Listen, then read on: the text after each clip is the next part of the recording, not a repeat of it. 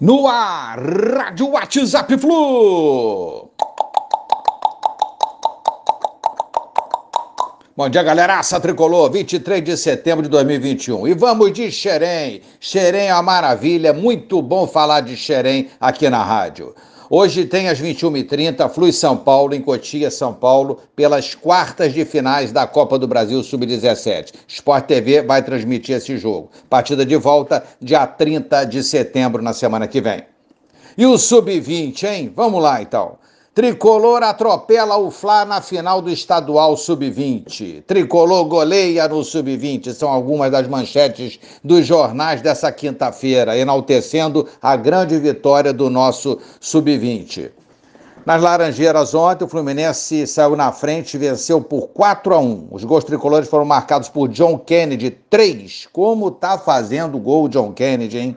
E olha que ele entrou bem naquele jogo também com Cuiabá, quase fez um golaço teve duas finalizações, uma seria um golaço. O garoto sabe se colocar e entende muito de gol, hein? Já está pedindo passagem há muito tempo nos profissionais atuou poucos minutos quanto Cuiabá, deu essa moral ao sub-20, meteu três, abrindo a vantagem sensacional para o Fluminense. Peça importante no sub-20, achei legal ele ter atuado, mesmo depois de ter enfrentado o Cuiabá, e deve retornar aos profissionais para ajudar a gente lá, porque eu acho que ele tem vaga, hein? O garoto está se acertando. O outro gol foi do Iago, um golaço também numa varada com a bola estufando as redes do Flamengo.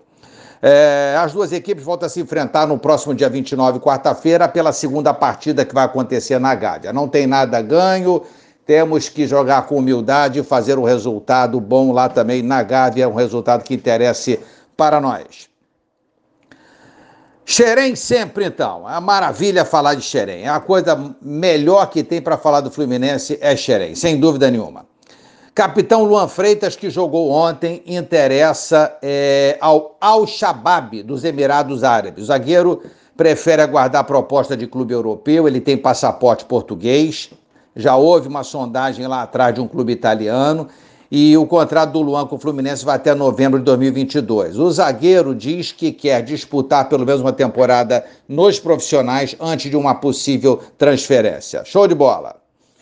Campeonato Brasileiro. Ontem tivemos São Paulo 0 a 0 com o América Mineiro no Morumbi. Um jogo atrasado da nona rodada. Devagarzinho vão igualando o número de jogos do Fluminense. O resultado foi bom e manteve o São Paulo com 26 pontos, nós com 29, agora com igual número de jogos. O Coelho com 23 luta para não entrar no Z4. Elenco Tricolor se reapresentou ontem à tarde, iniciou preparação para enfrentar o Bragantino no domingo. O Bragantino que abriu vantagem na Sula, vencendo o Libertar por 2 a 0. E o jogo de volta vai ser exatamente na semana que vem, logo depois de enfrentarem o Fluminense no domingo. Então, fica a dúvida se virão com time alternativo, time misto, se pouparão alguns atletas, enfim. De qualquer forma, vamos encarar e vencer. Não podemos mais perder pontos bobos se a gente quiser atingir o objetivo de voltar a Libertadores 2022. E esse jogo é um confronto direto. A vitória é necessária, super importante. O Bragantino tem 33 pontos, Fluminense 29 e eles ainda têm um jogo a menos, né? Então, vitória é só o que interessa. Um abraço a todos, valeu, tchau, tchau.